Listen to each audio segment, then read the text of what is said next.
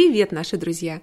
Послушайте нашу любимую, умористую сатиру Льва Николаевича Толстого «На властей».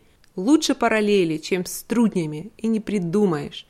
Замечательное сходство между социальным порядком любого государства и пчелиным роем, с рабочими пчелами и труднями. Вслушайтесь, в этой истории в каждом слове глубокий смысл.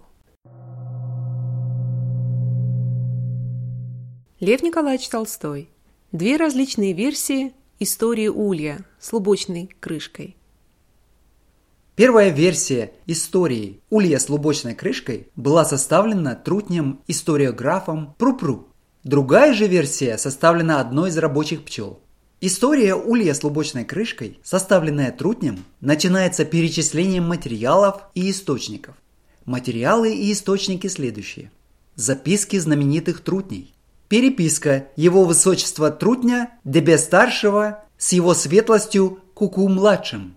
Гоффурьерский журнал. Устные предания. Песни и романсы Трутней. Уголовные и гражданские дела между трутнями и пчелами. Описание путешествия жуков, мошек и трутней чужих ульев. Статистические сведения о количестве меда в различные периоды жизни улья.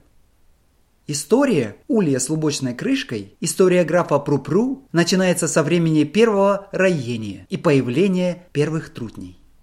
По описаниям трутня Прупру, время это от 6 июня до Петрова дня было самым цветущим временем улья с лубочной крышкой. Сила и богатство улья обращали на себя в это время внимание всех других ульев, возбуждали зависть соседей и привлекали к себе знаменитых посетителей. И сам Улей находился под особым покровительством самого деда Анисима. Ульи все работали в это время. Работали и обитатели улья с лубочной крышкой. Но главное отличие и преимущество улья с лубочной крышкой были в том, что он первый успел произвести на свет трудней, составивших его славу и внутренним управлением, и внешними сношениями. Есть и было много ульев неисторических, они живут, сами не зная о том, живут и умирают в неизвестности. Но не то было в улье с лубочной крышкой.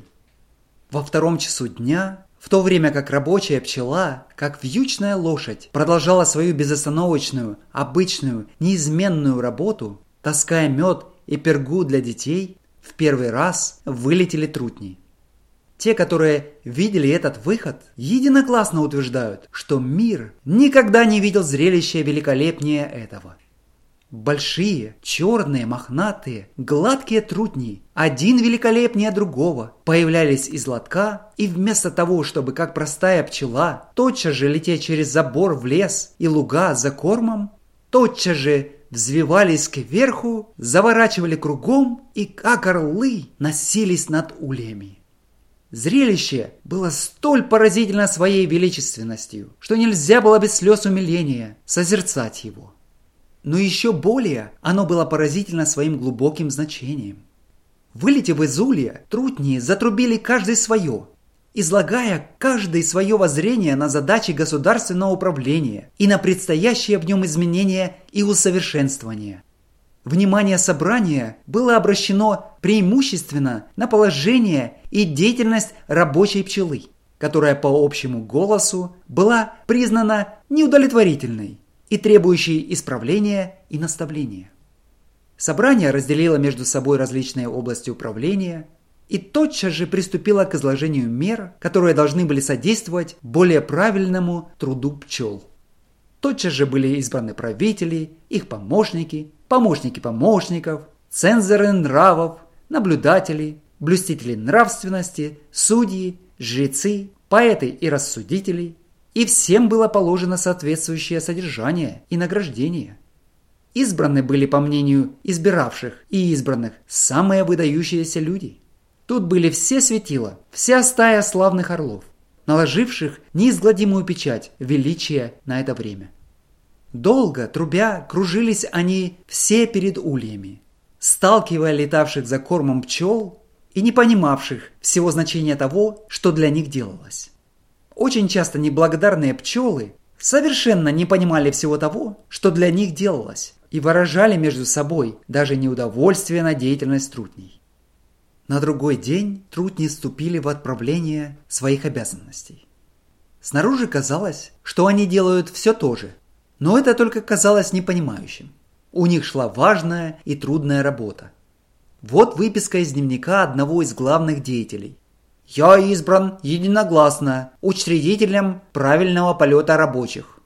Обязанность моя очень трудна и сложна. Я понимаю всю ее важность и потому, не жалея своих сил, стараюсь наилучшим образом исполнить ее. Но одному это слишком трудно, и поэтому я пригласил себе в помощники. А, тем более, что двоюродный брат мой тетки просил меня поместить его. Также я поступил относительно Б и Д и Г. Им тоже нужны будут помощники. Так что всех нас в нашем департаменте будет 36 или 38 человек. Я заявил в совете о том, что для нашей деятельности необходимы два сота с медом. Постановление об этом прошло единогласно, и мы тотчас же вступили в исполнение своих должностей. Ночь же провели на сотах и ели мед. Мед вкусу не дурного, но можно надеяться, что при правильной деятельности вкус его еще усовершенствуется, если мой проект будет принят. На другой день я в общем собрании изложил свой проект. «Господа», — сказал я, — «нам необходимо обдумать прежде всего те мероприятия, при которых нам возможно будет выработать те начала, на которых мы можем составить проект программы наших действий. Мнения разделились. Дебе-старший, председательствующий в Совете, предложил голосование. Но вопрос о голосовании оказался недостаточно уясненным, и решено было избрать комиссию, предложив ей разработать вопрос о голосовании и представить к следующему заседанию. Также усердно работали и другие деятели. И Улей, благодаря их трудам, благоденствовал все более и более. Каждый день правители Трутни вылетали, кружились, обсуждая и решая важные государственные вопросы. И по ночам возвращались в улей, облепляя соты и подкрепляя свои силы заготовленным для них медом. Благоденствие как их, так и всего улья было полное. Произошла, правда, небольшая пертурбация, состоявшая в том, что часть рабочей пчелы нашла нужным вдруг почему-то вылететь с маткой из улья и повиснуть на суку рябины. И такое самовольное действие пчел могло бы нарушить влияние трутней. Если бы они не догадались в то самое время, как совершался этот полет, предписать его так, чтобы пчелы не могли думать, что они сделали это по своей воле и без высшего указания правителей. Отроившиеся пчелы были призваны изгнанниками Оставшиеся улье пчелы продолжали по-прежнему повиноваться и заботиться о содержании своих правителей. Но к концу августа стали проявляться признаки возмущения. Однажды трутни после пролета явились в соты и, к удивлению, нашли соты занятыми рабочей пчелой, которая не пустила их. Они с негодованием удалились и полетели в другие ульи. Но в других ульях было тоже, их не пускали. Очевидно, погибало все. Трутни сделали последнюю попытку. Влетели в свой улей, но пчелы не пустили их наверх, а сбили вниз, где было холодно и не было корма. И так было на другой и на третий день. Трутни худели, высыхали и помирали один за другим. Ни один из них не унизился до работы для своего пропитания. Пчелы что-то делали, гудели наверху на сотах, но, как говорят историки трутни, очевидно погибали в анархии, лишившись своих руководителей. Неповиновение пчел трутням погубило их, они погибли. Этим кончалась история «Улья с лубочной крышкой», написанная трутнями. История, написанная пчелой, не сходилась с этой историей. В истории, написанной пчелой, значилось, что жизнь улья началась с ранней весны, когда улей был выставлен на солнце, и пчела, тотчас же опорожнившись, полетела на цветущую вербу, и жужжа осыпала ее, собирая с цветов пергу на лапке и мед в желудке. Жизнь пчелы, по описанию пчелиного историка, был неперестающей радостью труда. Не переставая расцветали одни цветы за другими и на яблонях, и на кустах, и на полях, и наслаждение трудом соединялось с наслаждением цветущей природой.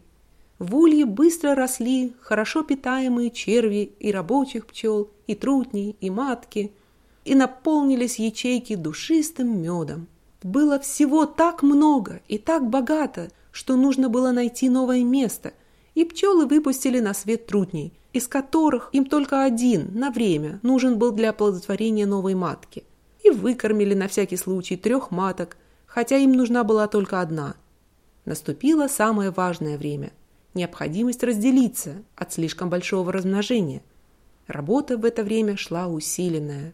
И в это время появились трутни и стали после полдня трубя летать над ульями. Пчелы и не знали, и не думали о том, какое значение приписывали себе трутни, но допускали их праздность и обжорство, потому что думали, во-первых, что один из них понадобится, во-вторых, потому что всего было много, и можно было не жалеть добро даже для самых праздных и ненужных трутней. Вот что в то самое время, когда трутни думали, что управляют пчелами, писала одна пчела в своих записках. «Расходились нынче наши господа, трубили и кружились без толку над ульями часа четыре и много мешали народу работать. Часа в четыре только убрались. Измучились все, ничего не делая, и тотчас же принялись жрать. Ну да бог с ними, хватит и на них. Скучно только, что мешает работать. В конце мая совершилось великое событие. Пчелы отпустили старую матку в новое царство. Сами же остались с новой оплодотворенной царицей, которая тотчас же стала класть яйца. Расцвела липа, и надо было и кормить детву, и, пользуясь коротким цветением, запасать мед на зиму. Цвет был сильный, не омытый дождем, и пчелы набрали много, но и на зиму нужно было много. Труднее же, приписывая себе несвойственное им значение, думая, что они нужны, продолжали пожирать заготовленное рабочими. Так шло некоторое время, но требования внутренние стали более обильны. Цвет кончился, остались одни репьи, и, не сговариваясь, не решая ничего, пчелы единовременно все перестали пускать трутни к меду, стали сбивать их и даже подсекать дерзких и ненужных. Трутни все были уничтожены, но улей не только не погиб, но в самом цветущем состоянии приготовился к зиме. Наступила зима, пчелы затихли, сели на места, поддерживая тепло в детях, и дожидались опять весны, и опять радости жизни. На этом мы прощаемся с вами, дорогие наши друзья. До следующего эпизода.